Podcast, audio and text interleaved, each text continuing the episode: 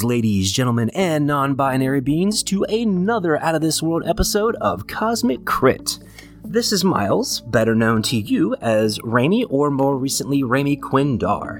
And if I sound like my adrenaline levels are a little high, it's because I just came back from seeing Avengers Infinity War, and boy, howdy, are you guys in for a treat. Obviously, I'm not going to spoil the film for those of you who have not had the chance to see it yet, but I will say that it is awesome.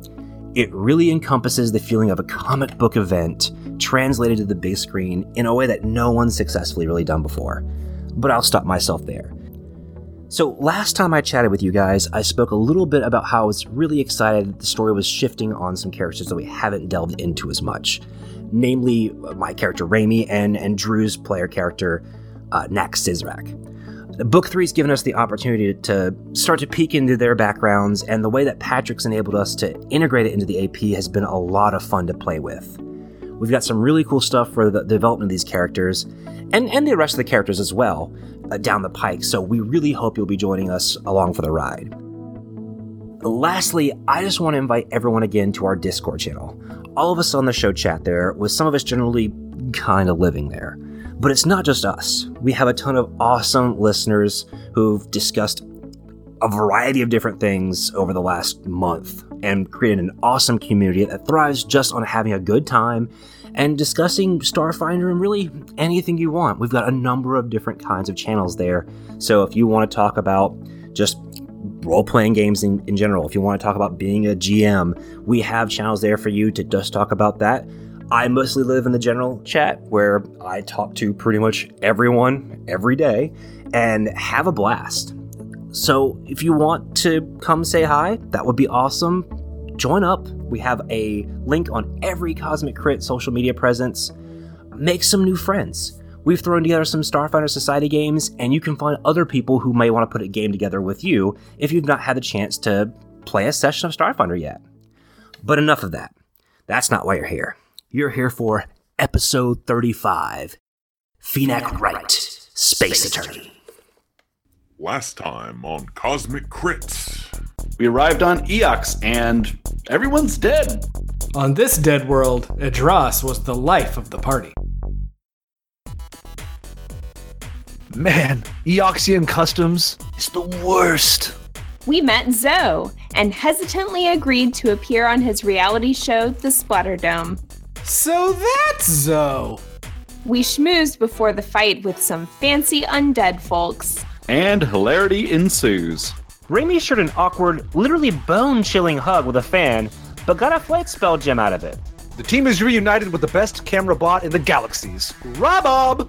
We found ourselves pitted against a liquid carbon golem, our Monster March fan challenge winner. This monster is a monster. Oh, I get it. The crit fail deck strikes again.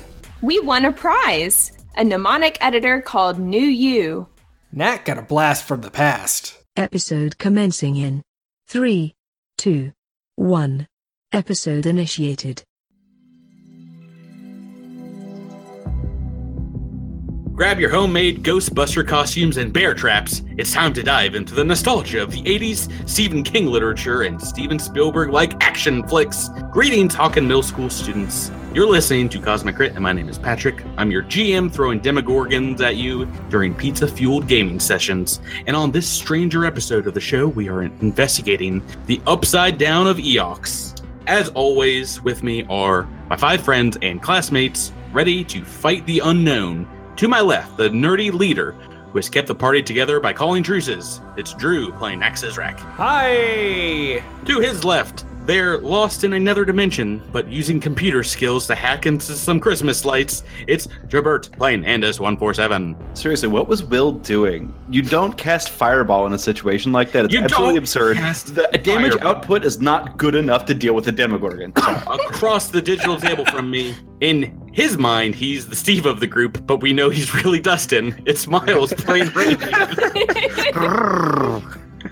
to his left, a seemingly sweet child with psychic powers that can set you on fire with her mind, Rebecca playing Alindra Vallis. Hello. And finally, to my right, more deadly than Nancy with a gun or Steve with a baseball bat, it's Tyler playing Adros Veronis. Yeah. Oh boy. you were always the, the wet blanket for these introductions. So, can I just say, no lie, I had a premonition that you were going to do Stranger Things tonight because Ooh. I bought a tar at Target this week. I found on clearance a Stranger Things blanket, which is now my favorite blanket in the world. Oh boy, it's really important that we let everyone know that we're sponsored by Target this week. Stranger Things blankets at Target. But seriously, I, I've been thinking ever since I bought that, like, I bet Patrick does Stranger Things for the intro this week. And I was right. So I think I might be 11. Just This- warning you. This book three is all like creepy asteroids and, and undead planets. So I don't know if you've gathered the theme. Yeah, it's a lot of a lot of stranger intros uh, this month, I guess. Did what X Files and uh, Buffy. Lots of uh, I guess TV shows, horror TV shows. Uh, how's everybody doing?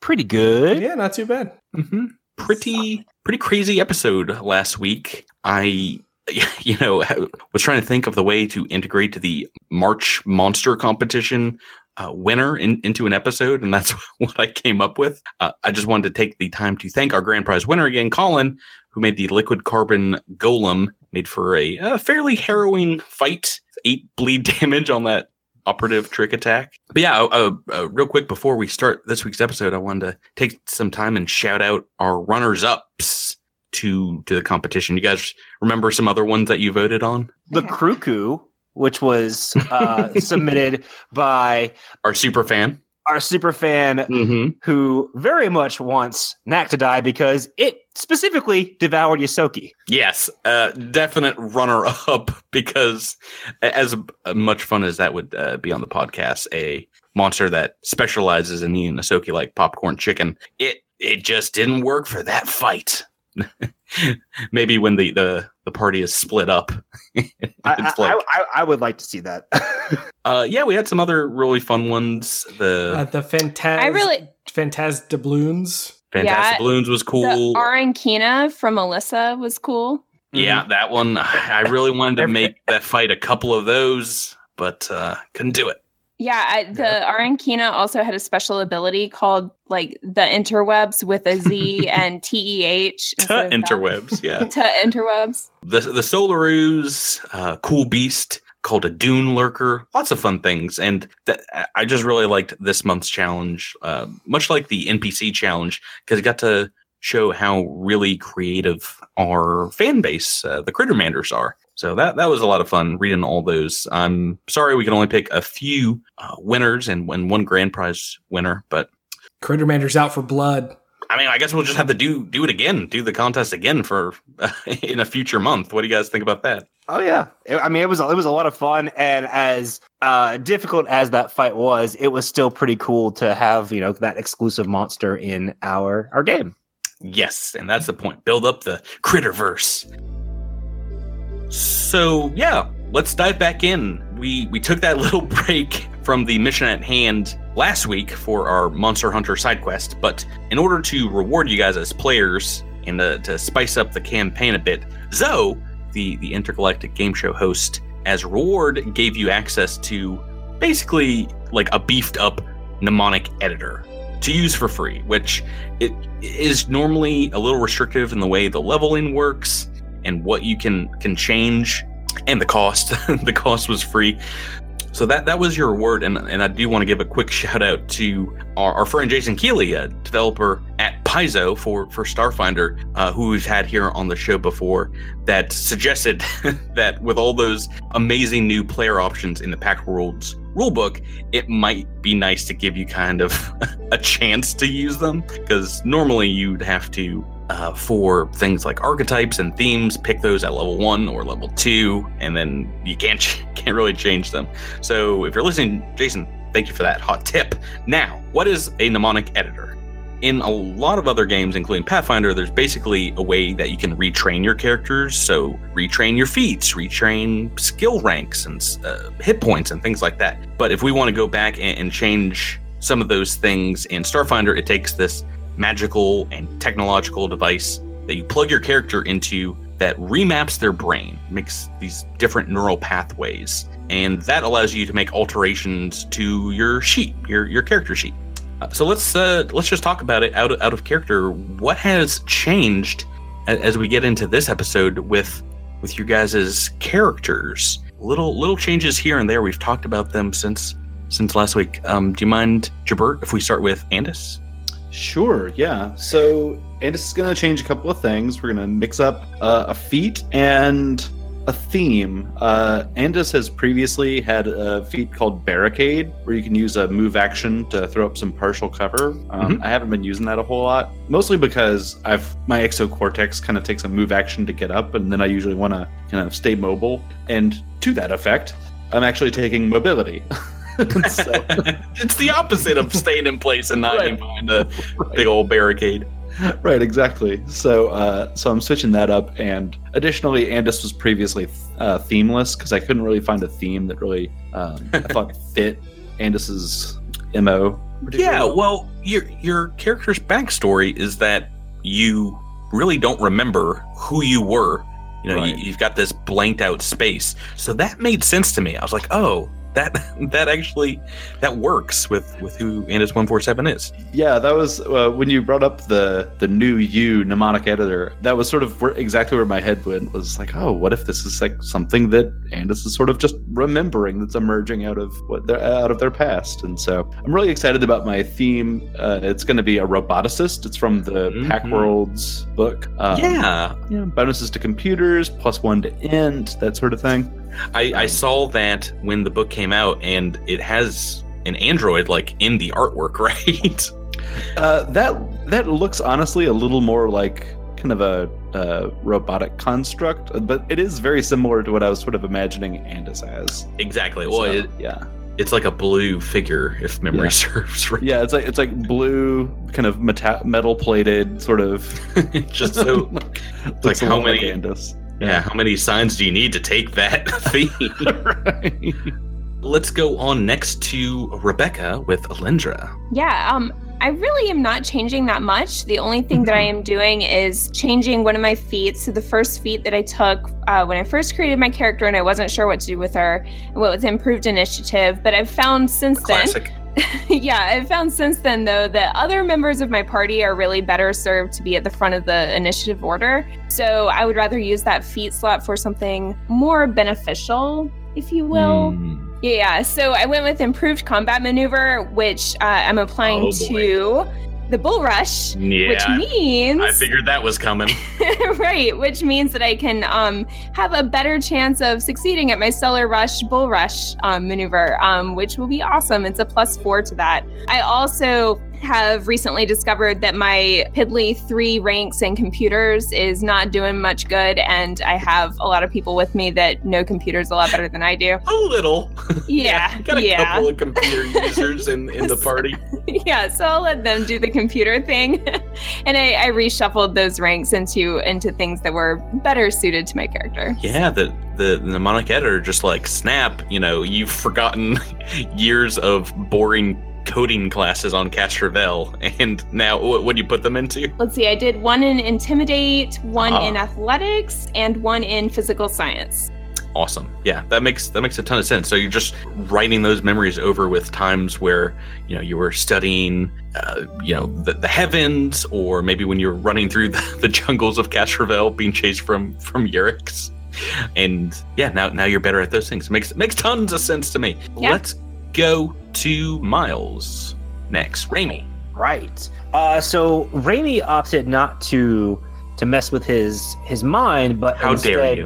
Uh, Why would, took- why would you slap a gift horse in the mouth, Miles? because he's going to take them up on the uh, augmentation. Ah, okay. Yeah. So I I realize that I can't force you guys to change your characters, but I can tempt you with other fun things like augments.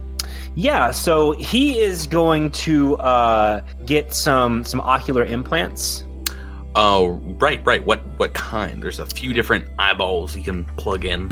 Um, I think I'm gonna go with the wide spectrum ocular im- implant. Okay, yeah. So the you already have these uh, goggles. They are uh, a fixture to your your armor, but these will, in addition to giving you just regular low light vision, like even without your goggles. You also can see infrared and ultraviolet light, and it gives you a, a plus two bonus to perception checks to notice, you know, things that only the the red violet light spectrum uh, can't. Right. And while it doesn't quite grant me dark vision, uh, in darkness, I can see significant sources of heat due to that infrared vision. Right. I'm sure that will be very useful on a planet of undead right now, but maybe maybe in the future. He's a long term thinker. It's not just about right now. there are three books after book three, so I get you. Uh, what about Tyler at Dross Veronis?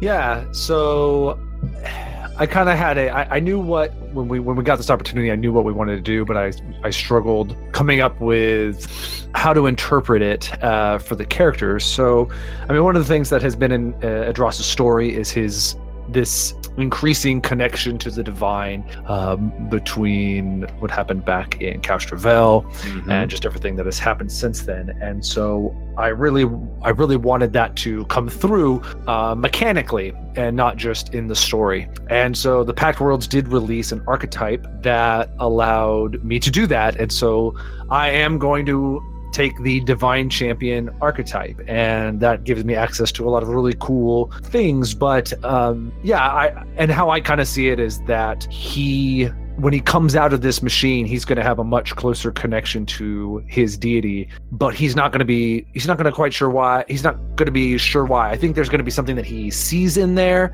and he's not sure like was that was that the goddess you know giving him a sign or connecting to him or was that the machine like he's just not going to understand was that real was that not real but he is going to understand that he kind of has some new powers now I mean, this is basically we're, we're eternal sunshine of the spotless mind. All of you guys right now, we're we're just wiping out big chunks of your your personality and and changing it up. Me. Except for except for Miles. Miles is the only one, uh, or so he thinks. Maybe maybe it's a, all a giant simulation. Let's we'll, we'll, we'll talk more about like what it means in character terms. Uh, right now, we're really just talking about mechanics mechanically, let's go on to Drew. What uh, what's happening with Nak Sizrak? Well, Neck, uh, with the the revelation of the last part of last episode, has a number of changes coming his way. Some of which I'm not quite ready to share yet, but I think will will come out over the course of this episode. Uh, I've Secrets. changed I've changed some feats around. I'm no longer having the extra resolve points just because it was only adding two anyway, and have a decent number of resolve right now. I can always pick that up the next time we get a feat. Uh, but I chose weapon focus to get a little bit of extra help in get nailing some of those small arms fire. I may not do a lot of damage, but I'd at least like to do some damage. Uh, and some of the rest of that, well, we'll just have to wait and see. Alrighty, that is that is everybody. That's the team going through some some changes, getting some operations, some some ocular operations. Let's start this week's episode, but uh, this week's episode may not start how you guys want it to because you wake up from going through your your procedures, going through the new you mnemonic editing devices, very groggy, stiff necks, aching muscles, shackled leg to leg, your arms bound in front of you, sitting on a stone bench. A cloud of chemicals still fog your vision and your thoughts. Focus in your eyes. Too much results in your vision blurring. Looking around you, you seem to be in a wide tomb. The number of rows of stone pews behind you, and in front of you, against a large facade of stone carved from the walls, is a an architecture that looks like the front of the room is is this massive alien rib cage. A dais and raised throne sit before you. A wall opens to your side, and in walks a 12 foot tall skeletal creature in ornate robes the color of charcoal, shimmering in the few sources of light in this room. He's massive and moves with the jerking, slow motions of a- an old creature barely able to lift its own weight. Behind you, a number of undead creatures begin to file in, and as quiet as the grave, take seats along the benches. Ghouls and, and bone attendants quietly coming to rest. Why don't you guys make a culture check for me? You can add seven to my uh, 13. Ooh. Oh boy, both yeah, Raimi and Knack, both from context, have figured out what is going on. This is an Eoxian tribunal, the form of kangaroo court that exists here on the planet, that is sanctioned by the Pact Worlds, but very rarely clears a criminal uh, into not guilty status. Almost always penalties death or undeath if if you you walk quote unquote. Man. Right. So before you all can speak much to uh, to one another, a number of undead dressed in the garb of lesser bone sage justicars file into the front of the chamber, followed by an Ysoki woman limping in on one leg that seems to be in, in great pain. She winks at Unak and gets everyone's attention by clearing her throat and saying, Your highest honor and members of the arbitration court. My name is Kels Feldspar, daughter of Jirak, head of Clan Feldspar. We are honest and upstanding members of the trade union. Our dues are up to date and paid, and we support warehouses on Eox, Absalom, and several other sites across the pack. I've come here today seeking restitution from that man, Knack Sizrak, aka Blip Hardcastle, aka Zek Feldspar, my brother. Gasp. How you doing, sis? He embezzled over 2.4 million credits from our family's accounts, nearly bankrupting my poor sick father. We had to shutter operations and lay off workers, including some from this very city of Orphes. He's the worst kind of con man. He's a cheat, a swindler, and doesn't hold loyalty to anyone or anything except himself. He turned his back on his family, and in turn, we made this terrible decision to disown him and exile him from this side of the diaspora. Today I'm here to beg for mercy for Zek Feldspar. I ask for mercy for him since a death sentence in this case is too good for my brother. He deserves to live knowing the pain he's caused in this world. I feel bad for these four adventurers here that have aided and abetted in his illicit crimes and are themselves just as much to blame. They thought they'd brought into their fold an ally, and a crewmate in this fictitious Nax but what they actually got was a snake who would sell them out at the drop of a hat. Your Honor, I submit that given the evidence that you pass judgment on my brother and let your justice be swift and keen. Thanks to you. Thank you. She takes her seat after sneering in your direction and sitting daintily on the opposing stone bench. The massive undead judge raises a hand woodenly, motions towards the five of you, and says, I want to hear from the accused. You have but one chance here. Do not waste it. uh, right, so I want to hear what you guys have to say. What, uh, Drew, what, what does Knack say in this situation? Members of the Eoxian Tribunal, I understand what my dear, dear sister is trying to tell you here, but let me tell you this. I did not embezzle credits from our sick and ailing father. Our father is the head of Clan Feldspar, barely paid attention to any of us middle children, and he is certainly, certainly fine. No, I embezzled and stole that money from her. This is all a ruse. Clan Feldspar has done business on Eox, has done business in the diaspora all across the Pact Worlds and the worlds beyond for generations. And I think if you dig in, you'll figure out what that business is. But let me tell you, it has nothing to do with warehouses and imports and exports. This is a fabrication. These accusations, as she is putting them out, are lies. Uh, she looks very stymied by by saying that. She yeah, stares daggers in your direction. The undead judge just stares at you with these blank eye sockets. Don't really know if he's swayed or not. Um, so I think to as a diplomacy check, if we're gonna roll this as diplomacy, this might be one of the highest DCs I think in the history of the podcast so far for this undead necrovite is the the rules I'm using. It's going to be a DC 34 diplomacy check. Jesus. So you can take 20 on it, but will will that get you to 34? yup. you got plus 14. I do. Okay. Knack, if you want to take like 20 minutes and try and get this judge on your side, you can move them from completely unsympathetic to somewhat friendly at the very least. Very hard to gauge just about when this happens because it's just a, a giant skull on top of a giant body. But like there's there's like a couple of nods they get in there. uh, right, so it after you finish, maybe like 10 minutes later, the judge nods emphatically in your direction and, and beckons you to continue. Is, is there anything else you want to say? I just want to say to the listeners, uh, I know Patrick cut it out of the episode, but the speech I gave was so well prepared. it, Not it, true. it roused everyone. Uh, I just don't think anyone wants to listen to 10 minutes of Ra- Raimi started crying. Edris applauded. Um, You know this is getting cut too, right?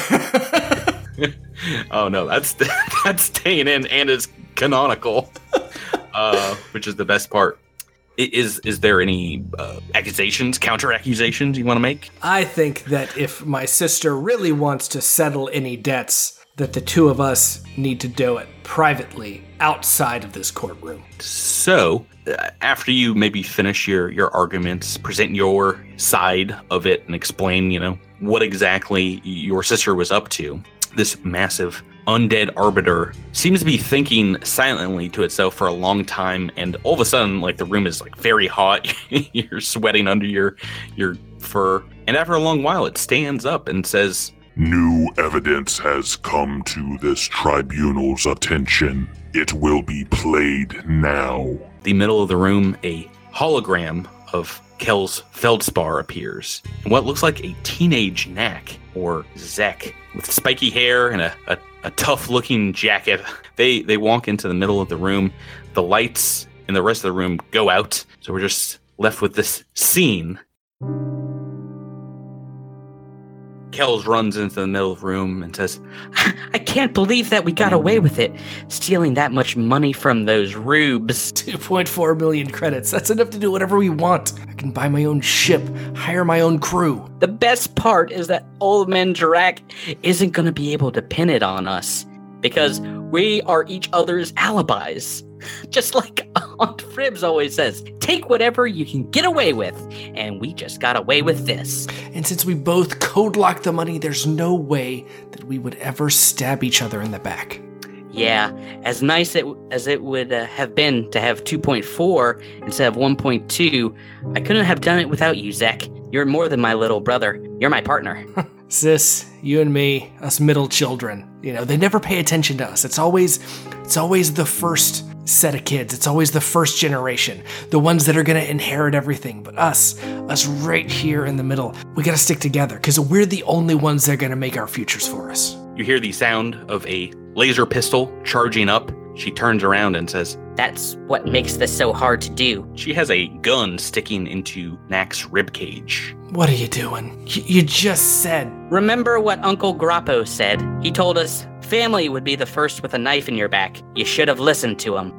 that's that's no knife. It's going to do a lot more damage than that. It's a metaphor. Now punch your access code into the bank account on my data pad, or I swear I will shoot you. You don't need to do this. We can split the money, like we said. You don't understand. I set you up from the start, Zek. I left incriminating evidence all over your room, the data stream, the warehouse.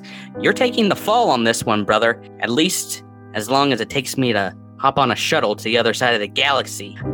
I, I can't stand staying here. This clan. I either want to be the head of this family running things or take this money and start my own organization. You get to be the boss when you take what you want. You lie to everyone in their face, and you never let anyone get close to you. Look where your feelings got you with me a gun in your gut. Won't let you do this. You can't make me do this. There's a fight. The two scuffle. The gun goes off. Kells is left holding her leg. Smoke and, and blood running from the wound. Uh, Zek Knack runs away, and we're left watching her clutch the wound. She screams back at him. Yeah, you better run. I'll kill you for that code, Zek. I'll tell them that you stole the money and you shot me, you piece of fleam. You'll never be welcome in the diaspora again, you hear me? The holograms end, and Kells in real life here is left looking perturbed. She immediately goes on the offensive, saying, Your, your preeminence, holographic tapes can be altered or distorted. I have no idea where you got this from, but This data was taken from your mind.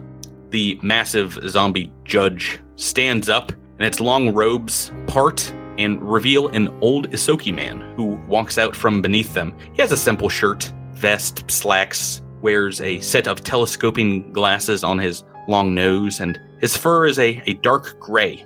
You see, when you connect yourself to the new you mnemonic editor, you give the system free reign to your innermost memories. When I sent you to make sure you hooked yourself into your brother's machine kills, it was because I wanted to hear from both of you. Without all the cloak and daggers that we become entrenched inside, I, I just wanted to have an honest conversation, daughter and son, with their father. The man before you is Drax, the head of Clan Feldspar, crime syndicate, and master of subterfuge and beguilement. Drew, it's Nax, father. Dad, I didn't know you cared. I didn't really until I found out all the bad blood between you two. Look, you both stole from the family. The important thing is that you were each caught. I'm in a generous mood, so I say we let bygones be bygones, seeing as how we stripped your passwords this morning and took back all the money that you stole. What I came here for is to offer you both a better deal. I'm listening. Kells looks defeated, but then kind of perks her ears up as well. Drax says, This new you technology, it's amazing. None of you knew that we're in a VR simulation right now because it integrates magic. This is actually happening in your memories. The courtroom fades away, and you are both standing on the asteroid Feldspar in the in the diaspora where you were raised, a, a, bubble city, kind of in the in the background. Drax says, "We have a business opportunity to invest in this tech, so I took the money you both stole and set up a Feldspar investment portfolio. We diversify these stocks and take our money and clean it in the fires of legitimate business. Means no more petty thieving, at least not at gunpoint. You understand?" I like the sound of this. Kells nods um, emphatically. It's like, yeah, yeah, legitimate. So, where do we come in? What what is our role in all of this? well, first, you both need to agree to disagree about these past slights and injustices so we can all get back to being a family business again. We take money from the poor schlubs in the free market that don't know the real score. What do you say? We we change Clan Feldspar into Feldspar Incorporated with all of you as board members. Kells. She's looking down at her her feet ashamedly, you know, and just kind of like nods, kicking at some rocks on on the asteroid. It's it's been a long time. I've spent so long away from home, away from family, away from anything that I ever cared about. I, I mean, I didn't I didn't realize it until I looked at the calendar, but two years have passed. But I, I think I'm willing to let bygones be bygones. I'm, I'm sorry, father. I'm sorry, brother. I, I just wanted to have it all, just like Grandpa Meagles used to say. You can't make a smoothie without killing some friendships. I'm okay with going legit. Well, legit. And Knack does air quotes. Uh, your father and sister both laugh, and Drax says, "All right, then, cool. Um, glad to see you both bury the chrome hatchet. And your age. You guys are both almost teenagers, so it's time to start acting like it." Kells, your sister, says, Sorry, Knack. I guess father's correct. It was a bum thing for me to try and knock you off. I hope you can forgive me. It, as many times as any member of our family has ever tried to kill another member of our family, I don't know why I didn't expect it sooner. She leans in close, you know, giving you a, a pat on the back, a, a little like half hug, and whispers in your ear, But if you think that I'm not going to be gunning for CEO of Feldspar Incorporated, then you're sorely mistaken. I'm going to be on the board of the directors within the end of the week. Uh, she wanders off uh, on the asteroid and, and de-reses from the simulation, as do Alindra, Andis, Raimi, and Adros. You guys were there. You're gone now. and Knack, you're you're left alone with your your father in the confines of your own mind. Well, uh, this has been a day. Guess I better adjust my my vocal stimulator to uh to get a little more of a corporate voice, a little more uh legit cuz can't use the old one in a boardroom too often. Am I right? Yes. I believe so. It does sound a little creepy, but you know, you can overcome that. You've got the gift of the gab, just like your mother before she passed. She always wanted us to work together, you know? She was a sentimental one, had us into a, a rob from the rich and give to the poor operation for a number of years. Uh, I might have got the family name from my dad, but she was the one that made it synonymous with grifting and legitimate thievery. Zek, now I, I know you've been doing work with these Starfinders under this name Knack Sizrak. I, I know that it would be good PR if you kept up with them. We are ready for our public offering in a few months, so it would be great if you were ingratiated with the society at that time. I think it would go a long way if you went 100% on the straight and narrow, really show the world that we're not just thieves and cut purses.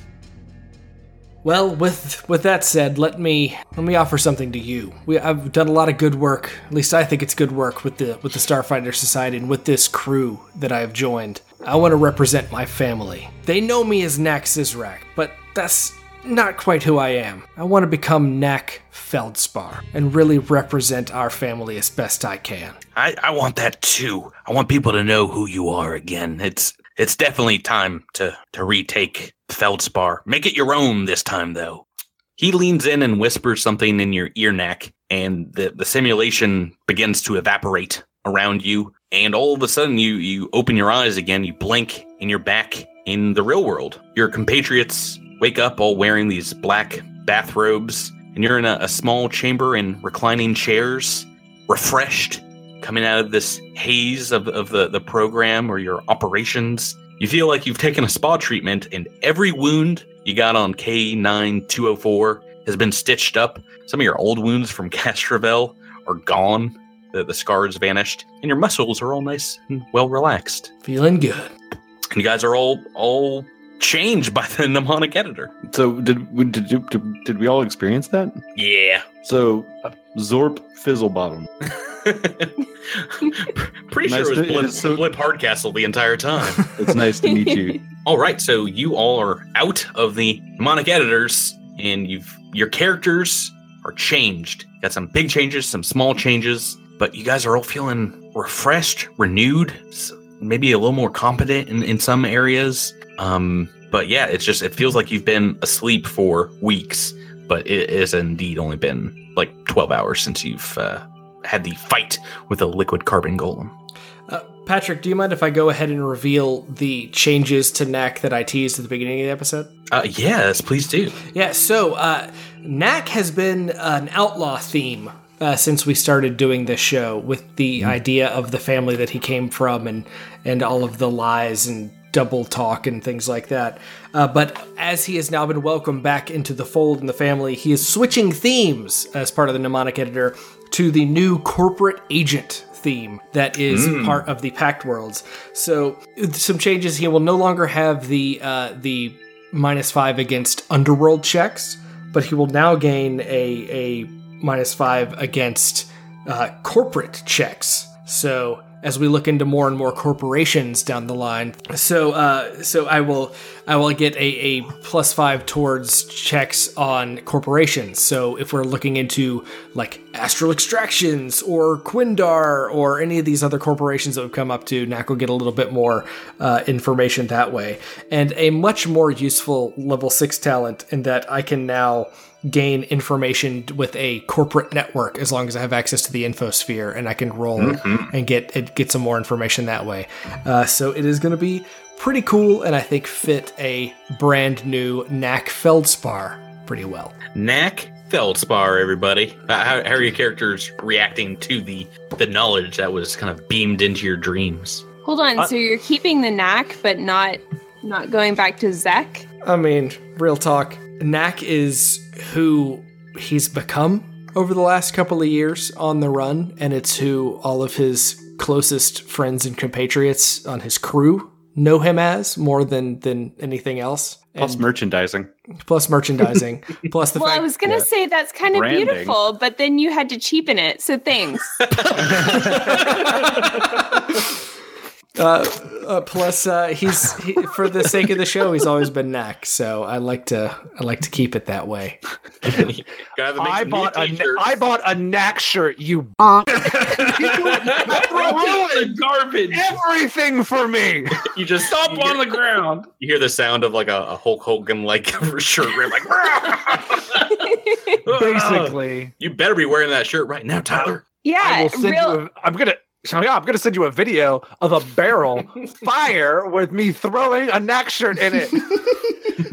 Do we need to redesign the T-shirt to say Knack Feldspar now? I Ooh, mean, I can totally do that. Let's let's wait maybe a week and a half. But yeah, All right, all right. It might change again. Who knows? who knows? I could decide to be So glam upset. glam Scrabbles again. I think we should play Knack like Fred Flintstone. Whenever you get hit on the head, you're just a new new personality. Like, My name's Blip Hardcastle, say. Ah, Mm. Ugh. I'm interested to hear what Raimi thinks, being another corporate sort of person. I mean, Raimi, Raimi, well, he, he's not really surprised as far as Knack isn't who he says he is. He feels a a bit of familiarity having his own family drama, but I mean, he's also a little uneasy about the ease in which, or I guess the the eagerness in which Knack accepted entry into the corporate realm. But he also knows how tempting being asked back into the family can be. Mm-hmm. What would he say? Uh, I don't think he'd really say anything. Classic Raimi. This man is the stone you cannot squeeze words from. he he wears his heart on his sleeve. It's true, but uh, Knack, who who is Zek? Zek's dead, baby. Zek's dead. I, I feel like I feel like if if Raimi was going to say something, he'd say something to Knack in private in the same way that uh, Knack came into his bunk earlier. right, right. Well, we, we'll we'll have time for those conversations once the mission cools down. You guys have reaped your reward from the previous episode, and I think it's time to get back into the adventure. Get back into your mission. How about that? Let's do it. all right. Yeah, Yeah, I feel like Uh, Rebecca. I'm ready to play some Starfinder. Yeah. What the? Well, guys, this is the fun thing about this part of the book. What do you want to do? You tell me what you want to do. But I think think we should we should re- uh, reach out to our contact Juanita Trucks. Yes. Right. Forgot that's her name. It's a very memorable name. I appreciate that. yeah, let's go see Juanita. Does anybody It- it- remember where she works? Oh, Uh, she works on Eox. Um, All right, so you've narrowed the planet down. Good. um, No, we're in the city. We went to the city that she was in, right? Correct. Yep. There's thousands of buildings here, so narrowed it down even more. shipping and receiving. She is a government official. Does she work in accounts payable? She, I know she handles the corpse fleet movement. Like she Right. tracks so them. it is a a very specific branch of the government called the Ministry of Eternal Vigilance. That's right, because Eox has to name everything a really red metal Oh, yeah. name. Most definitely. A heavy metal name, if you will. So it, it's a walking distance. You can leave your vehicle in the safety of the Splatterdome's private Parking lot? spaceport. Yeah, it's a it's a parking lot, but it is it is like somewhat covered. I, I imagine it kind of like a, a airplane's hangar. So our next scene is going to open with you guys walking down a darkened city street in the Splice district, the fairly rundown side of this this bubble city or face. And as you're walking outside, it is pretty clear that this is this seems like the wrong side of the tracks, uh, an unsafe part of town. There aren't that many corpse folk out and about in the streets, even though it's you know middle of the day. You're walking past a number of opening and functioning businesses, but it, it still feels like, pun intended, a ghost town. Behind you, the, the main avenue of Carpal Spur Street stretches backwards and forwards. You see a colossal factory site, a necrograph factory, and it uh, it seems it has these signs hanging along its barbed fence that reads "Flesh Worn Fabrications." The smell of that grown flesh wafts throughout the entire district, and it's like wet skin and petri dishes and overlaid with sulfur. It's not Mm. pleasant. That gave me literal chills, by the way. So Ooh. Behind the, the factory, you see a, a ziggurat of apartment complexes, uh, huge slums that you may know that it's just these coffin-like apartments where the, the city's poor live in their undeath existences, oftentimes paying off massive debts to corporations or the Eoxian the Ministry of Taxation. Um, right. So as you guys are walking uh, towards the ministry building, you see a half orc zombie, flesh sloughing off the side of its face, shuffling up to you on your side of the street. What do you do? Jerry, good to see you, man. Who who's at the head of the party? Who's leading the way? Dross. Yeah, Edros. you guys, I mean, like, I get why. That's still pretty mean. I'm s- so happy, so happy. It's it's Tyler. Tyler, can you make a draw? Give me a reflex save. Adros, you what's know, your step? my reflex save just improved a lot by two because of my archetype. So I am happy to make it. Hopefully, this all pans out. And you got watch your step from Knack Feldspar. Oh, look at that. How about this? How about a hot 21? Excellent. Or plus two is 23. Even better than 21. So you and the the zombie do that thing where you keep trying to pass one another on, on the street and like keep bumping into each other. So you go left, he goes left, you go right, he goes to the right side. I just, I just trying to get out of the way. Uh, just to the right. No, It's a me Will you make up your mind? Make up your mind. It sniffs in your direction, looks you all over while it, it stands aside and just lets out a, a grunt, lets you pass. And you hear as you, as you walk by, muttering under its breath, it says, Damn breathing tourists. Maggot breath. Oh, what's that now? Ah, oh, that's you heard me. I called you a maggot breath. Go back to your own planet. Go back to your own grave. Remy just gives him the finger. No, three episodes in a row. It's happening. the three for. So you, you all get to the Ministry of Eternal Vigilance. And it's a large two-story building. Stands out amongst many of the other dilapidated buildings here on this block, as the ministry is made of black and gray bricks, kind of made to to last. Rust-covered metallic support bands cross its walls. There are no windows or other apertures to be seen except the front door, and a holographic sign spins above it, red and purple neon letters, reading in both common and Eoxian the words Ministry of Eternal Vigilance, and it lists its hours of operation 600 to 2000. What time is it now? It's about 1300. Let's go in. Uh, shouldn't we? Should we ring a bell first, maybe?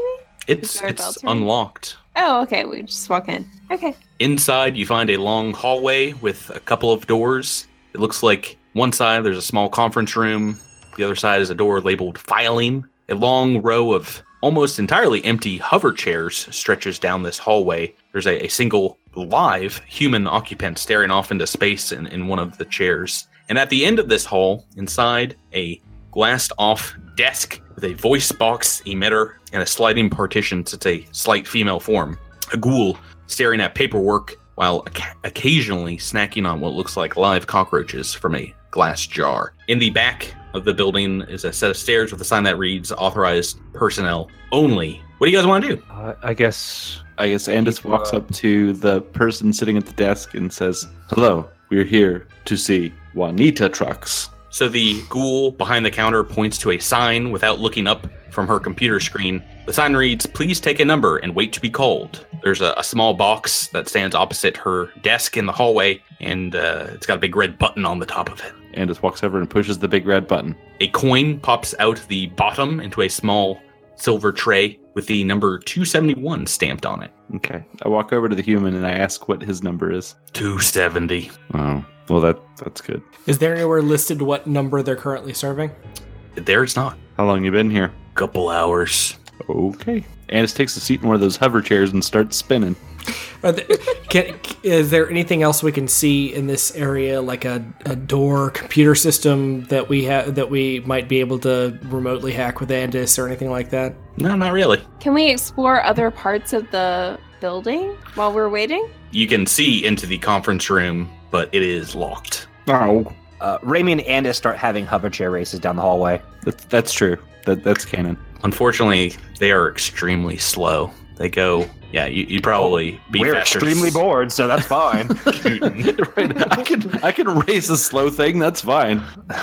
The uh, the human waiting in the chair just shakes his head in your direction, scoffs. "Hmm, So, so friend, uh, what uh, what are you waiting for in here? What brings you to to e- what brings a a living, breathing soul to Eox? Co-workers, member of the corpse fleet.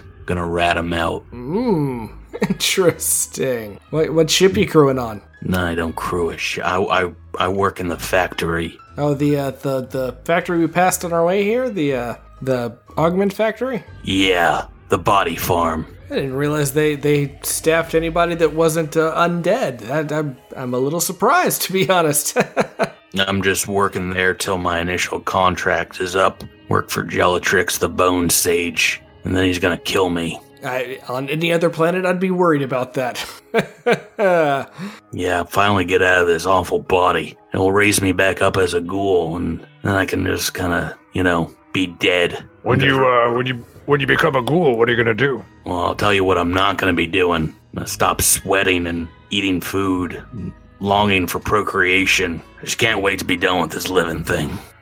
Uh, he- he'll continue on to talk about the his coworker. So he says, "I just want to tell the ministry, as my duty, that my coworker, old friend Zell, is as disloyal as they come.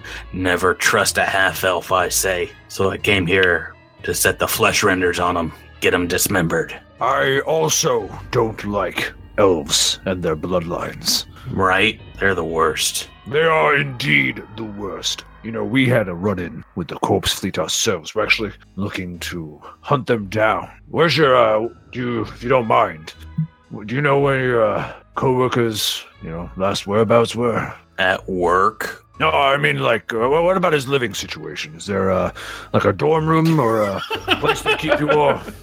Uh, he goes goes back to talking to Knack. Uh, Drew, why don't you why don't you give me a uh, sense motive check?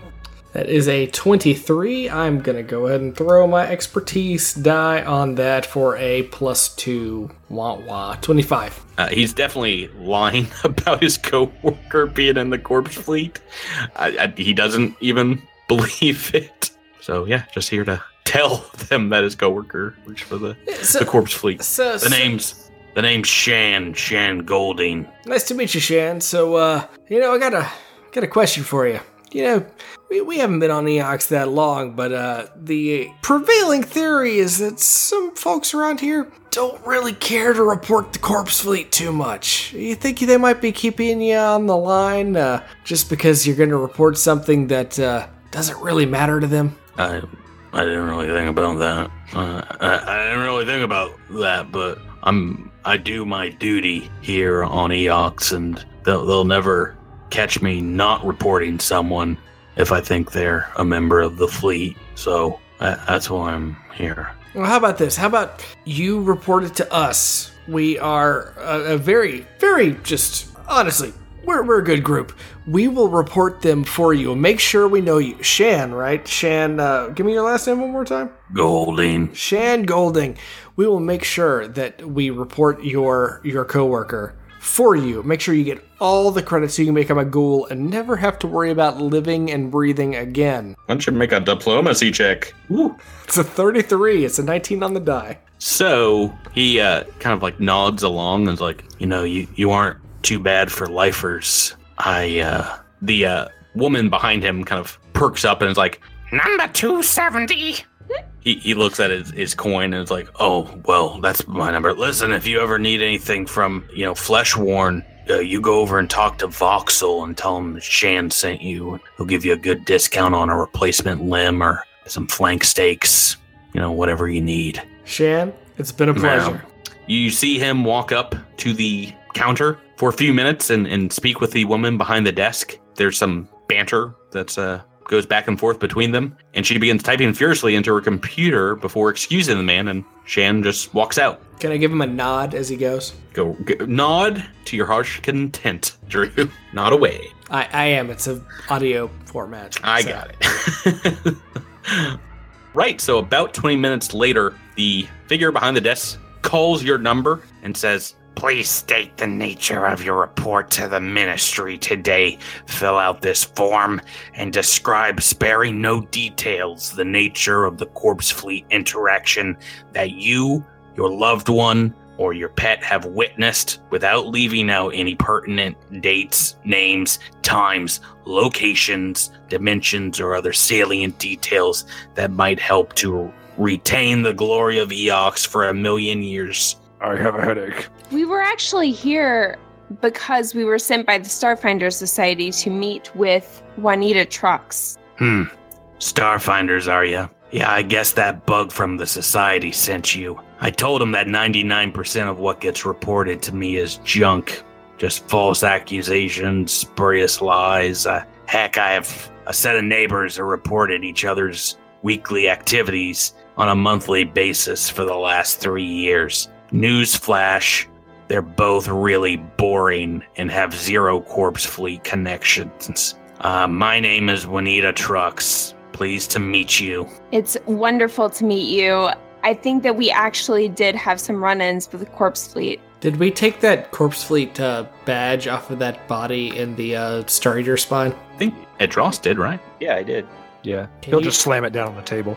Yeah. Oh boy, uh, Corpse Fleet insignia. They mass produced 11,000 of those. Do you want? I can get one from my desk too. Well, Well, I mean, we have witnesses. I mean, we have five witnesses here who can tell you what we actually ran up against. Hey, do we have any recordings from our ship? Uh, yeah, imagine the black box. If you want to pull up that data with uh, with Wick, you can you can hand that over. Yeah, uh, Remy does that because I, Yeah. I've You you guys can can talk to her for a while, but she kind of puts her hands up haltingly and like, Listen, I, I conduct a lot of interviews and compile a real report. Hand that information up the chain to the appropriate government officials, and they make their way to the Pact Council. But your bug friend in the society's, mm, well, he's got to have a lot of pull because I've been given the go ahead to give you my reports before they even leave this office. If you want to use them and chase the fleet,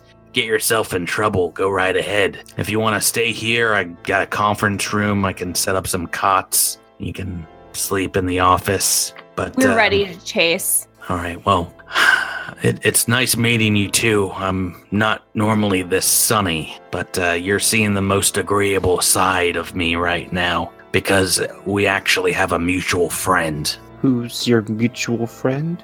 Oh, you don't know? Right? What? Who? Oh no, you're not the bug. Gevalarsk Nor. He's a, he's a saint, isn't he? oh, he's wonderful. I we we did some work for him back on Absalom Station. You know, That's- he, he served yeah, us the that's what he best said. black milk I have ever had. I agree with that. He left us on a rock. It's a delicacy, black milk.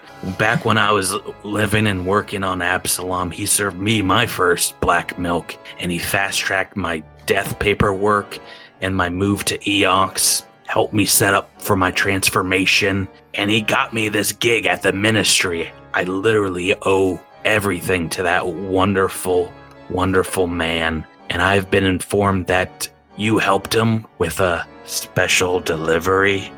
Yes, do you know any details about that delivery?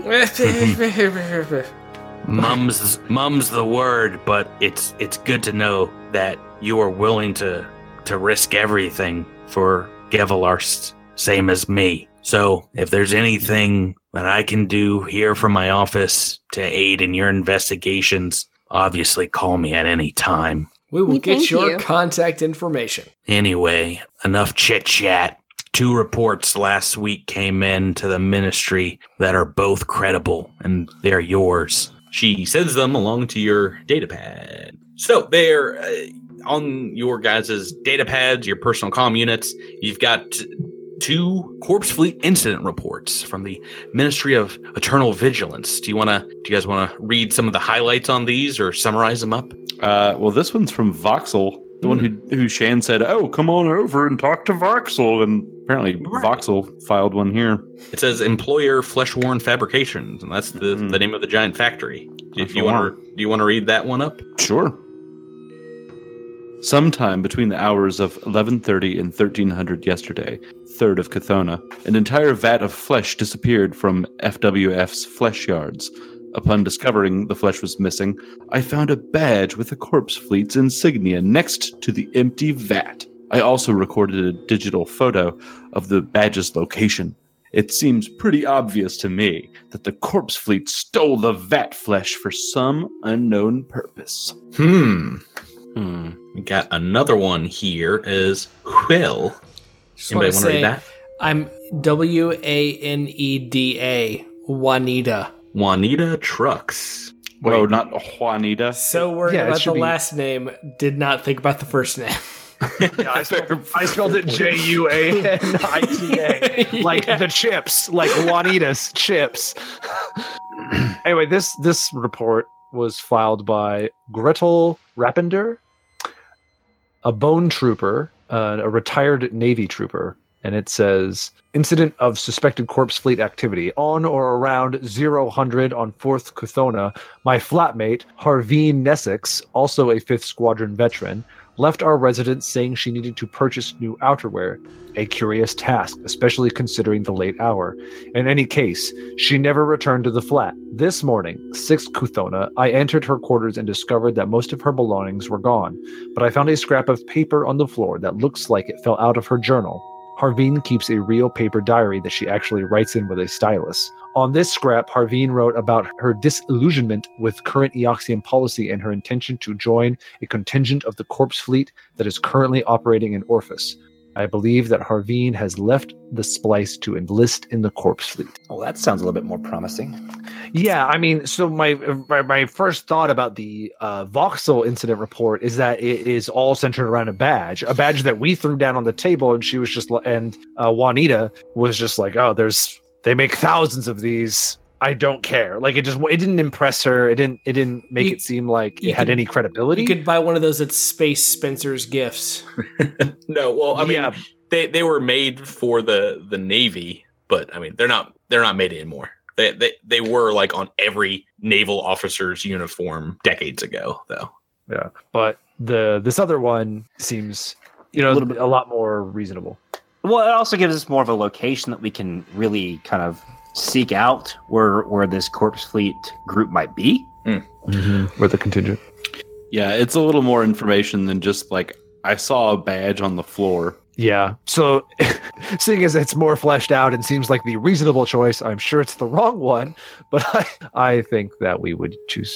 I don't know that that one that would be the one that I would. Al- think. Although we could go to, to Fleshborn Fabrications and try to find our guy Shan to see if he can give us anything like a deal on something to buy. You want flesh? I mean, it would be handy to have some extra, I guess. But uh, Just in case you get shot, you just put some more inside. yeah, that's how it works, right? That's how it works. Yeah. Yeah. It's, that's that's a good medicine check. oh. Um, True. Why don't we have Knack reading these over? Make a, a sense motive check. Uh, sense motive on some pieces of paper. You've sense motive on that. Oh. Oh my god. Oh, that was a 20 and it rolled to a 2. Oh, it's still a 13. I'm going to go ahead and add my expertise die, which is another 3 onto that for a 16. Yeah, something seems off about these reports, but you can't really put your finger on it. Something something odd about the the combination of them. Juanita, after you guys are reading over these, says these should be checked on right away. The flesh brewer works across the street. That intoxicating aroma you smell. Mmm, succulent. The retired bone trooper lives in a veterans lodge a block down. I imagine she'll be easy to find since she's retired from naval services. Now, I was only authorized to give you this next bit of information because of your close ties to Ambassador Noor, but we have the names of three possible corpse fleet agents that are thought to be operating in and around Orphesh. We have encrypted them from intercepted transmissions we think might be related to the trader's communiques. The names are Railfis Ivanko, Zira Vesh, and Woen Watton. Okay. Can you repeat those? Can I? Yeah. They. Yeah. There they are. There they Okay. are. Yeah, I was about to say, uh, Andis writes that down, but Jabert's not going to write that down. So you, can you type that out for me? exactly. So Juanita Trucks gives you a, a like file folder, a physical printout of scant pieces of information, including these names and some of the very partially decrypted communiques. It's got written on the, the front of it. top secret. Do not let non-ministry eyes read it. What do you guys want to do? Read it. Can can I roll a, uh, a culture check on flesh form fabrications with my new corporate agent abilities to see if there's Okay. anything we can figure out from that? Uh, yes. You don't find any. Yeah, not not with any knowledge that you you have. Nothing. Nothing easily seen. Seems like a pretty reputable business. The the Flesh Works. So we can we can go after the the retired navy officer, or we can go after the uh, the potential uh, vat flesh thief. What do you guys think we should do? Well, chronologically, the three Kuthona means that uh, Voxel's report at the factory happened before the Navy trooper That's a great trooper's point. report, right? So maybe we should investigate chronologically. Although I will agree that Gretel's report seems to have more merit potentially than Voxel's does. Uh, is there is there a way to uh, while we're walking over to do a computer check to look up Har Harveen Harvin uh, like like a space book maybe? Yes. I've been hanging on to that one. Go ahead and make me a computer check. Oh sure, yeah. Uh, Nineteen. Right. So you find a lot of publicly listed government information on the Bone Troopers service. It's just kind of like a, a skeleton put together. You see, they are indeed or were members of the 5th Squadron. And you see a, a few years prior a discharge notice. Not a ton of other publicly listed information, though. Hmm. While you guys are heading outside, doing some computers checks, oh, right next to the ministry, you do see something that we've not had on the show in some time, which is a a store, a place to to buy some things. I know you've been itching to do that, right? Spend some credits. Oh yeah. We always like to spend credits. I want the bling. you gotta spend money to make money, baby. Uh, right. So it's a bright neon marquee of pinks, greens, and, and blues depicting two zombie heads one dapper and suave that's winking, and the other a decrepit and, and dirty looking, uh, very, very distressed head, but both wearing fancy neon top hats with monocles. The sign reads, Gentle Sages, Necrografts, and Sundries. Does You guys anybody had- have any purchases they want to make? What what sort of things do these guys carry? Maybe going inside to figure it out. Well, I, I guess so. Do these guys work for the corpse fleet? that should be your first question to everyone you meet on Eox. Just catch them off guard. Corpse fleet? Ah, Man, I love the corpse fleet. I don't know about you guys. You know, you know, I've been looking to join the corpse fleet. I hear it's a pretty cool place. Anybody know where I can find them? Inside, you see several red velvet lined shelves and cases, and what looks like wood paneled walls and dozens of cabinets. Rarely seen an expensive luxury on Eox. Unfortunately, on closer inspection, what really is is metal and plastic, intricately carved and painted to look like wood. Behind the counter, you see a finely dressed corpse folk gentleman standing in an open cabinet with a the counter stretching off behind him to the back of the store. And as he turns around and it, it looks to be the dapper zombie on the, the sign out front with a top hat, and growing from his neck is an undead vestigial head. The gentleman sports a golden colored cane and is dressed in a tuxedo with c- coattails. As you all file in, he says, Greetings! Oh, oh my, it's the living, and five of you. Oh, worry not. This is an establishment that doesn't look down on you poor mortal fools. Come right in and peruse my wares. For all are welcome at Gentle Sages, Necrografts, and Sundries. I would ask that you please not do that thing that living folk do on the merchandise. You know, that thing where uh, the atmosphere goes into your lungs. Breathing. Yes, breathing. Please. It's quite disgusting. I agree. I apologize to you, but do you understand the stench of mint and cinnamon and the things you put in your mouths to cover the smell? It is quite repugnant to my undead clientele. I lean right up close and I just don't breathe on him. Oh, that's thank you, sir. Yeah. I'm, I'm sorry. Same page. I'm sorry. right? I'm sorry. New York's hottest club is breathing. I was thinking the same thing.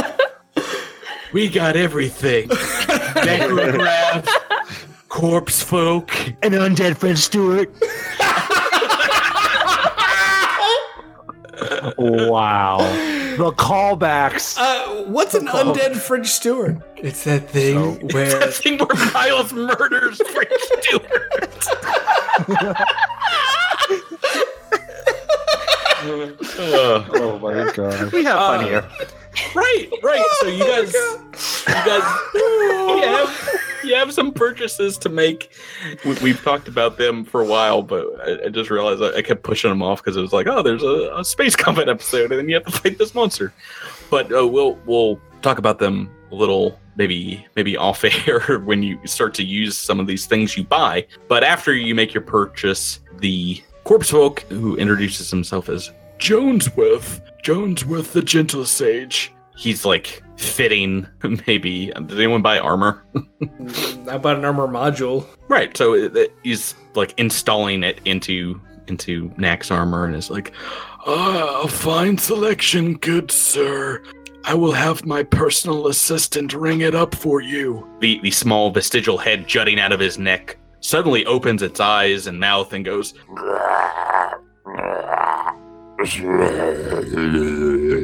He says your cred stick has gone through and is all cleared. Would you like your receipt in the bag? Uh, Na- uh, Knack would like to ask if uh, they took advantage of the friends and family discount. Uh, no. Do you have uh, a diplomacy check you want to make? Let's do that. Say 19? You're no friend of mine, good sir. Where are all my good rolls when I need that money? Is there anything you want to talk to him about? Uh, so, uh, you seem like a, an upstanding uh, member of the Eoxian community. Uh, we're we're looking for for a couple of people, and just you know we fa- we you know we found this odd uh, little trinket. Uh, I, I draw. Show him the trinket we found. Uh, what? What? I didn't find a trinket. what trinket? The the corpse fleet insignia. Oh, oh, the yes, the corpse fleet insignia. Yeah, this, this, this thing. I mean, we, we thought that was such a such a, a cool cool emblem, and, and just wondered if, if you knew where we could find uh, more out about uh, and who might have dropped this. we found it on just some asteroid. It was crazy. Uh, we just wanted to know maybe if if uh, we might be able to return it to its owner. The corpse folk, Jonesworth, just kind of shakes its heads vigorously and it's like, no, no, none of that here. I, I can't be involved with that. Uh, farewell, dead, uh, pre-dead peoples.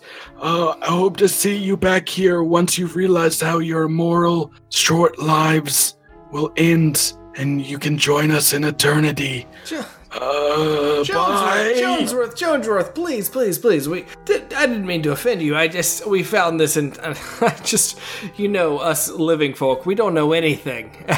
we just, we need to be taught. Um, what, what is this uh, symbol, and and why is it so, uh, just reviled? Apparently, uh, why is this so scary? Does anybody else want to make a diplomacy check and or help maybe to uh to make one? I'll help. It's a 22. Right. So it definitely seems like he's holding something back. And uh, he's like, Jendor says, it's like, uh, you you must be careful walking around these streets. You need to be on the lookout for she could be. Oh no. The the gentle sage cuts himself off, and the vestigial head goes, Uh-oh. "Pl- Please leave. I, I did not mean to say it. No, head head head out. Uh, Thank you for your business. Can I sense motive? Yeah, go right ahead. So that's a 17. I'm going to add my expertise die to that for 20. Yeah, he seems to be uh, a little trepidatious about giving you information, and as he's pushing you guys out, like literally trying to get you out of the story, he's like, "It was nothing, nothing." Hold Just- on. Wait. Can I Uh. use detect thoughts to find out who the she is that he's thinking of? Uh, go right ahead. Only make my willpower save. So, detect thoughts is for Lashunta. It's like the spell, the mystic spell, but it works. I think it's a little bit different. So it's like you're casting uh, what's known as Lashunta magic. Let me see here. I have rolled a 10 on the dice. So for this first round, you can detect the presence or absence of uh, thoughts on this creature. So as Knack is distracting Jonesworth, you can read surface thoughts of of Jonesworth, the gentle sage, and you hear just going over and over uh, this word, uh, Morrow Blight, Morrow Blight, and it, it sounds like yeah, he's he's worried for you guys in in his thoughts. He's trying to get you out of here, so to keep you out of trouble. He's trying to steer us away from the factory. Is that correct? You don't no, you don't have anything in his his thoughts about the factory. Okay, so just in general from the planet. like from everything. No, like out of the store, I think. Like he wants us to get out of the store. Mm-hmm. Oh. Stop, stop asking questions because he uh, he feels self conscious. He slipped up and said something he wasn't supposed to. Yeah, I bet. Call him out. What is this Mara blight? What? What? I, I, I did not. Oh no! It. You, you all are in danger. It's, it's not really a, a threat right now, but it. There is an urban legend. It's something that we don't really joke around though here in this place. It is said that there is a Morrow Blight that lives beyond the edge of the city, out in the wastes, and every few months, whenever a living citizen would go missing or be attacked in the night, it's said that she is feeding. They call her Zaranthum or Trant, the flesh feaster. I didn't want to say anything to you because I know you living creatures are so susceptible to that biological emotional response. What is it called? You know, the with the dilated pupils and the running away. It's on the tip of my tongue. Fear. Fear, yes, that's it. You're all so easily feared. Am I using that word correctly? Mm, In this Yes. situation, it would be scared. Does anybody know what a Morrow Blight is? What, what check would that be? A mysticism or? uh, Mysticism, indeed. Uh, yeah, I'll I'll aid Raimi. Right. So, Raimi, you you're pretty sure you know a good deal about. It's a form of undead. A Marablate's a zombie fueled by hatred, killed and raised with the unnatural desire to mutilate its own flesh and that of others. So they come back into undeath with a need to kind of warp their own skin and bones into these horrific sights. You know, they make these massive bone spurs and like claws that erupt from their backside. And the, the older and stronger they get, the, the more claws that show up. Why don't you guys give me a general intellect roll? And they can Oh, yay. throw some clues together. Is this to uh is this to recall information? Well, actually, yeah, we'll make it a recall information because this is something you've already read. Oh, and it looks like Lendra a natural 20. Yep. and Andis and uh, Raimi also over a 20. You all kind of come to the same conclusion that if there is indeed a Marrow-blight, that it could be the culprit for the flesh vat theft, if it indeed happened. Um, that is something that it would eat. Mm. Hmm. And where where's where, where's the where is it supposed to be? Yeah, the, the rumor is just outside of the city, so not within the, the bubble city. Don't really know where. so we'd have we'd have to like leave the bubble and track it down somewhere in the wastelands. Yeah. It yes, if it's outside the the the city's limits. I think we ought What? to go and speak to Gretel soon because I wonder if Harveen, while it looks like she might be at fault, she may be a victim. I think that's a really Yeah. good little into it. Uh, you know, they, they seem to have No. some sort of relationship with the corpse fleet. I mean, maybe, but we, I mean, maybe, but It's about a block away, so if you want to head there now, pretty easy. Yeah, let's let's let's book it. Let's go. So that's over here on this avenue, kind of going north, dissecting. And as you all walk over, it's still pretty pretty quiet here in the city, even though it is in uh, full sunlight. And you get to this thin, multi-level building that sports a, a rusty metal sign hanging in front of its door that should read 5236, but the last number has fallen askew, so it looks like a nine. And as you walk up, it, it's got the insignia of a Veterans Legion, and the door is slightly ajar. You hear uh, what sounds like arguments coming from the inside. Perception check to hear what they're saying. No, Andis rushes in. Oh no, Andis! so no so you you go to this door and you can tell just looking at it it's a dc 10 engineering that this has been like cracked open this has been forced open the sliding door and you want to bust it in and, and pop in I, I'm just. I mean, if it's if it's already broken, yeah, I just push it open. Alrighty, as you do, you see what looks like three ghoul members sporting armor and weapons, and one of them, as you open the door and step inside, is, is smashing a, a massive hammer down on a table. And you hear it say, uh, If you cross your own people, there are consequences. they turn and look at you, Andis, and say, What's this? Bunch of stinking breathers in our territory? I don't breathe at all. Thank you very much. you step away from that person. You picked the wrong place to poke your head into, android. Initiative roll time! Yay! Oh boy. Oh, proc. All right, so we are in combat as they are menacing some weapons towards you. We're going to do a, a quick surprise round with Andis in the lead and these three folks. Andis, you're standing in the doorway. Mhm. Street behind you, this uh, small, what looks like a, a common living area in front of you. Three ghouls bearing down on you. What do you want to do? All right. Uh, what's the situation with the fourth person? Oh, right. So why don't you give me a perception check? A wheel. Twenty-one. Yeah, in the corner is a uh, a bone trooper figure, kind of doubled over on the ground. Okay. Bone trooper, and that is, is that is that part of the navy? Yeah, so you can probably surmise that this is someone that lives here in the house. Okay. Okay. Right. And this is like this is like a whole building full of people who are retirees from the navy. Got it. Okay. All right. I'm going to step in and say, "You get away from her." If this is uh, Greasel, it is uh, indeed a she. Okay. Or was a she. Oh well. You get away from her. And I and I quick draw my gun. Alrighty, so they, one of them goes to block the doorway behind you. The other two move right up into your grill in the normal turn order. At the top of the turn, Edros Veronis. Uh, okay. Uh, well, the door is blocked off by one of the, the bad guys, so Well, why don't you give me a Uh, perception check as well? That's an 11. Well, you've you've now heard shouting and Andis shouting. Uh, you do see there there is another door uh, in this building towards the north. Ah, Aha! If I put that together, then I will come over and open the door, which is two move actions. So I'm done. Great. Looking inside, it looks like it is a another part of this building, perhaps a a kitchen, a common kitchen area for for apartments. Ooh, I'm gonna make Next. an Akitonian egg salad sandwich.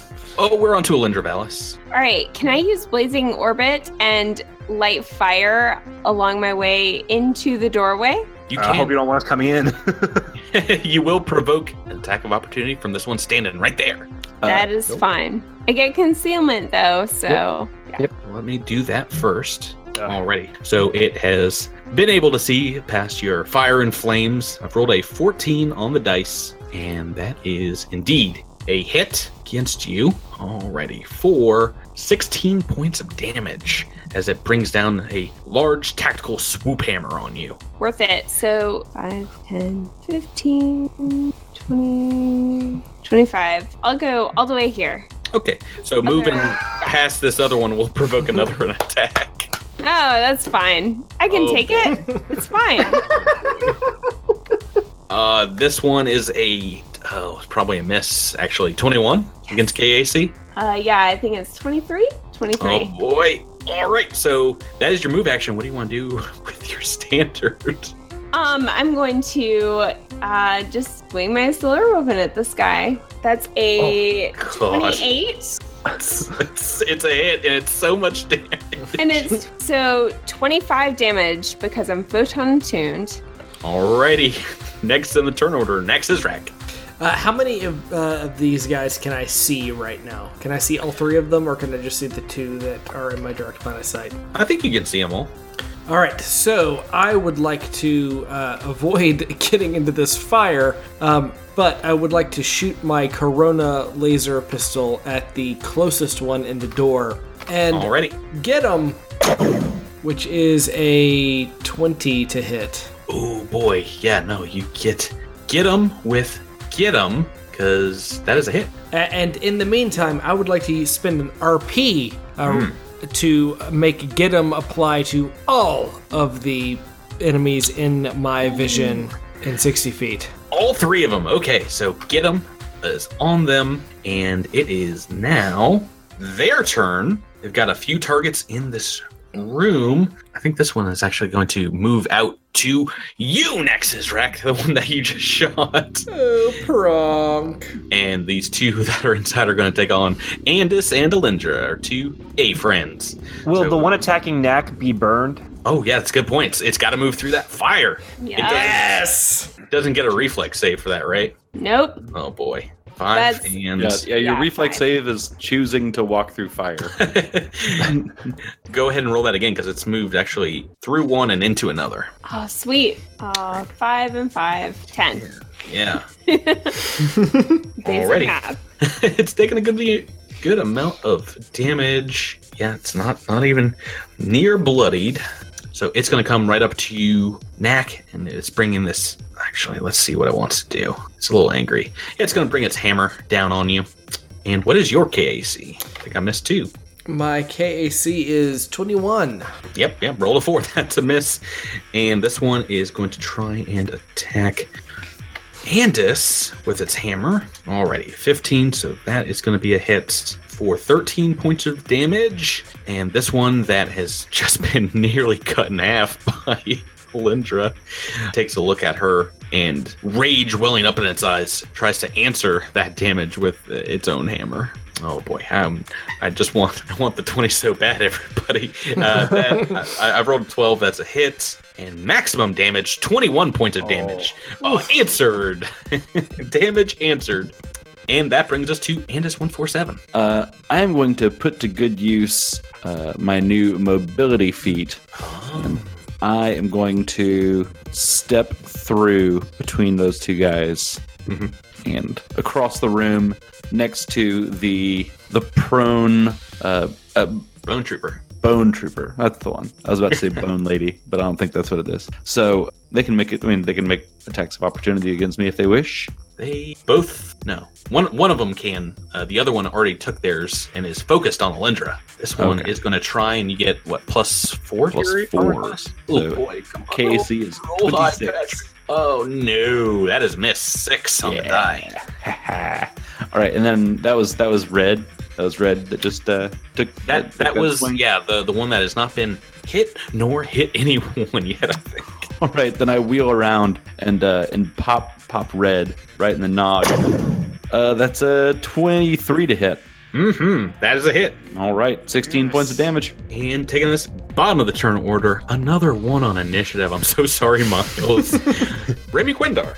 So Raimi is going to uh, attack the gentleman that is attacking Knack. Right. He's going to cast Caustic Conversion.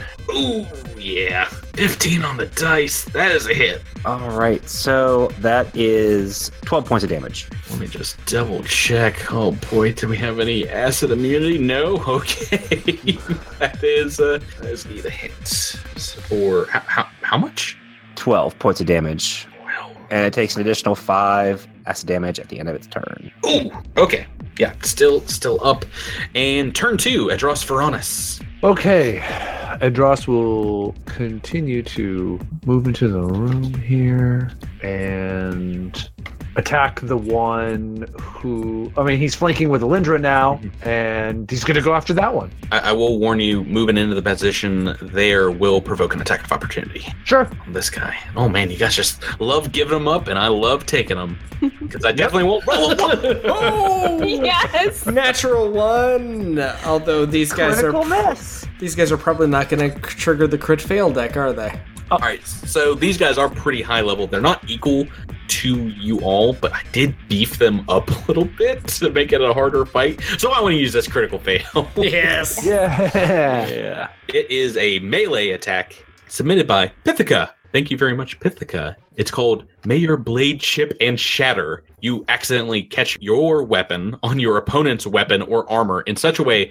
that the weapon malfunctions or it lessens its effectiveness. So it gains negative two to hit Edros uh, for the rest of the fight. It says 10 minute until you can take a 10 minute rest. break. So this one that's like closest to Edros is now got this uh, negative penalty forever. That's awesome. Awesome. Yes. Um, so Edros, you can make your attack. uh, for literally the rest of this poor sod's life. Um, uh, so I'm flanking with Alindra plus get him, which means a plus four to this attack. Here we go. Jeez Louise. Uh, that's good. I probably needed it. I rolled pretty bad. Uh, I, I rolled a three, but that's going to bring it to a 19. A 19 is a miss. Oh no. Yeah. Yeah, just a miss because I beat these bad waste. boys up. They look faster, a little faster than normal. You don't get to roll a three and hit me. I know, right? Get I that know. out of my I- head. literally, uh, literally a plus uh, 16 to the roll. I couldn't pull it off. Alindra Valis, you are Okay, now so- flanking with Edros. Yeah, so I'm flanking with the dross, and Get 'Em is on the one that is between us. Is that correct? Get him all is on all of them. Oh, okay, perfect, awesome. Um, I'm going to do a full attack then. Attempt one was a 22. Plus, wait, nothing. a full no, there's no neg- there's no negative Right, because got you. yeah, 22's a hit. awesome. Oh. So that's 24 damage.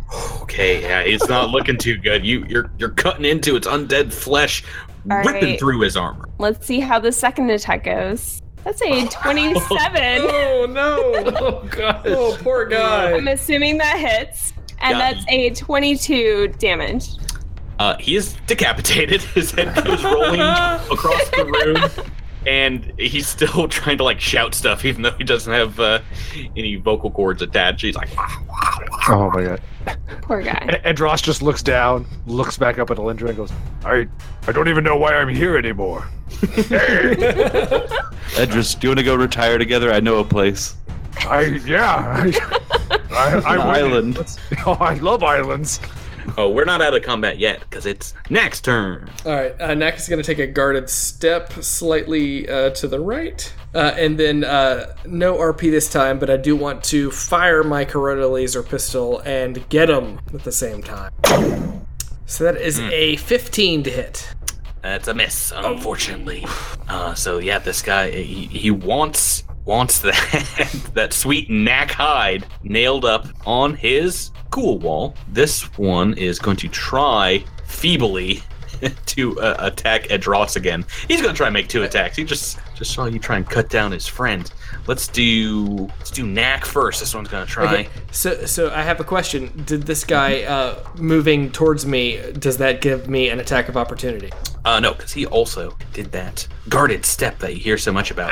and he's, yeah, he's sh- shouldering his massive hammer, and he comes at you with his teeth, bite you. And uh, just a reminder, what is your KAC? Uh, 21. And I have rolled rolled a seven. I've missed your KAC by one. Uh, so he goes to bite, and you're able to just hold him off, you know, like stick your gun, but in his mouth, push him back. This one is going to try and double attack Edros with this. Uh, oh, actually, let's see what he wants to do. Oh, he's going to try and bite Edros as well. Yeah, we got some bite turns in. So first one is oh, it's only a twenty, so that's going to be a miss. And the second one, roll better, roll better. No, they both missed. Oh boy, not good for the GM, but probably good for you guys. Andis next in the turn order. So if I'm looking this cor- at this correctly, I think I've got a clear shot to blue out there that's threatening Knack. Um, I'll Wait allow. Yeah, you, you guys can see through this very large, like kind of double doors. Mm-hmm. Easy Okay. enough. All right, then I'm gonna track that fool and then take a shot with my laser rifle. Oh man, It wanted to be the twenty, but I know. I could see. I could see that that this one die was a four, and it was like nudging up against the twenty, trying to knock it over. Oh, 3D That's all. dice. So, th- so that's, That's a, a- that's a 15 with uh with get 'em. What is that Yeah, with we- tracking? yeah, No, Yeah, no. that's a myth. No, that's fifteen with tracking. Raimi Quindar. Uh, Raimi's gonna cast magic missile uh, against the guy attacking Knack. Okay, so he takes five more points of acid damage, correct? Correct. And magic missile time. Um, so six to eight plus five is fourteen. 13. 13. Not to say, let's say 8 plus 5 for 13. 13. Uh, it. I'm not a mathematician. it's still up.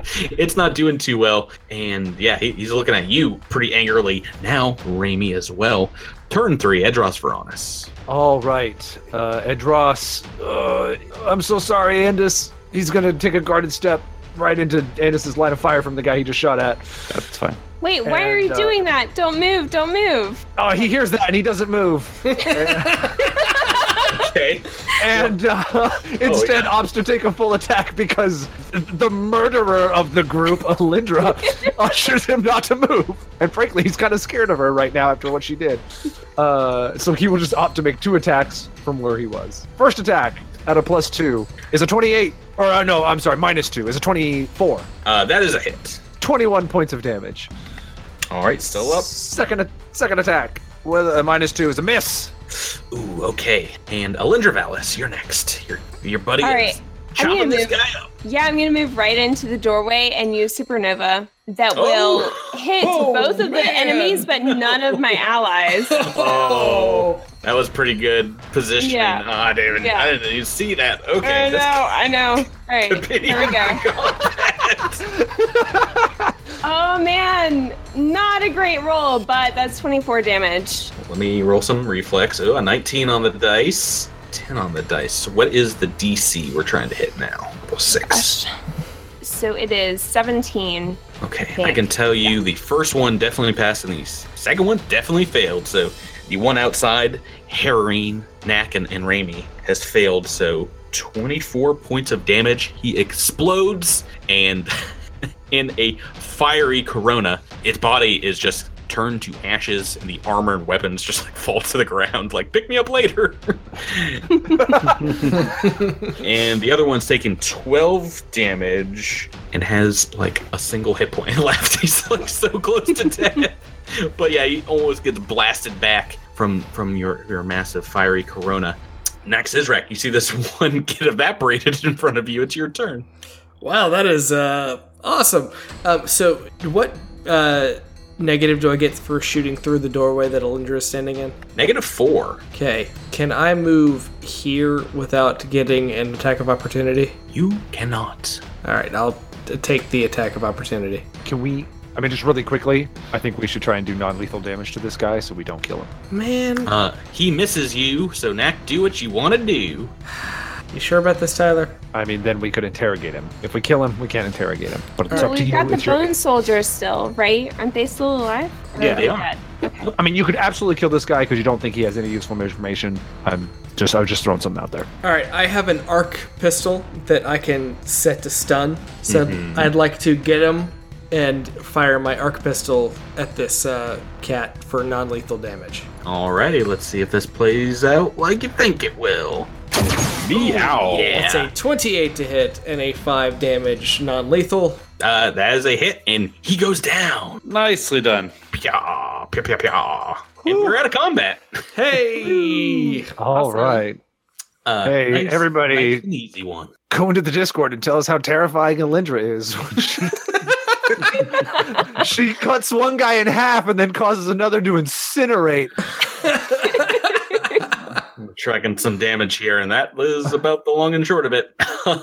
So the the bone trooper in, in the back of, of this like living room area gets up and is sporting a, a few broken bones and comes over to you and says, Thank you for saving me. Any any time we we had made our way over here because we are working with Juanita Trucks on a corpse fleet investigation and heard that we saw the report you filed. We meant to follow up and answer questions. Seems like some other people were also interested in following up with some information you might have. Yes, they they came because I went to the ministry. Well, you're safe now. Thank you. Who were those folks? They're Eoxians that believe this is only for the undead. They are undead nationalists. They did not like me talking about the corpse fleet. Sounds like those strong Absalom movement fe- people we beat up all the way back in the days. Yeah. I'm I'm uh, uh Andis is gonna go ahead and just just grab this fella right here Mhm. and uh drag him on into the kitchen and put him on the table. Oh boy. Uh, tie him down to the old table just so he doesn't go anywhere. Already. Yeah, yeah. Ed, Edros will keep a watch over him while uh, maybe other people want to talk to the our person. And it's using that kitchen rope. And does do you want to see to her wounds? Oh, that's maybe a better use of my time. Somebody else who knows something about ropes can do that. I guess. Yeah, I yeah, I- I think that falls under tying somebody up with a rope might be survival. I'll take that's care of it. that's a good point. Thank, thanks for thanks for looking out. I appreciate that. All right, yeah. Let me, let me see if I can help her out with those broken broken bones. Right. See, that's a 26 on a medicine check. Yeah, so it, it looks like the you know necrotic energy running through her will mend them in time, and you can like set them up and really just like apply tape to them. Maybe I need some of that kitchen rope. an easy easy splint. And she like, Thank you. Thank you for healing them. she leans in very closely and says, I I have one secret to tell you, friend. What is it? I'll tell you next week. "To be continued." There it is. Didn't know when it was going to come, but it felt right. It felt right, right then. You know. It felt like midnight, so it was probably felt like the right time. you guys know when I wrap things up here. We're going late. Let's play for another three. this this episode of Cosmic Crit is brought to you by Kitchen Rope. That's right, Kitchen Rope. kitchen rope. The next time you got you got somebody something running around in your kitchen, you need it tied down to the kitchen table. Get some kitchen rope. Batten down those chickens. I do have to say that I'm really excited for next week because there's so many black spaces on the map right now. I just want to know what's behind them. You want to walk? You want to check out all of them? Yeah, Yeah. Yeah. Well, two thirds of them are probably red herrings that don't lead anywhere besides trouble. like but a bathroom in the stupid bar that we went to. Yeah. That was Yeah. the, that was the best room ever. I know. Oh no, we're still gonna go after all those herrings. right. Do you want bathrooms not to exist in the future? Right. It's like right. Red herrings are like Pokemon. Got to catch them all. Yeah, I, Uh, although I do not want to go to an Eoxian bathroom. That sounds awful. whoa, whoa, don't come. Don't show up to the episode next week. Let's go ahead and yeah, we next week's episode is going to be crazy, guys. That's all I got to say, and I cannot wait for it. But let's wrap up episode thirty-five, and thank you guys for playing with me. Thank you. You. And why don't we say good night, everybody? Good night, everybody. Night night.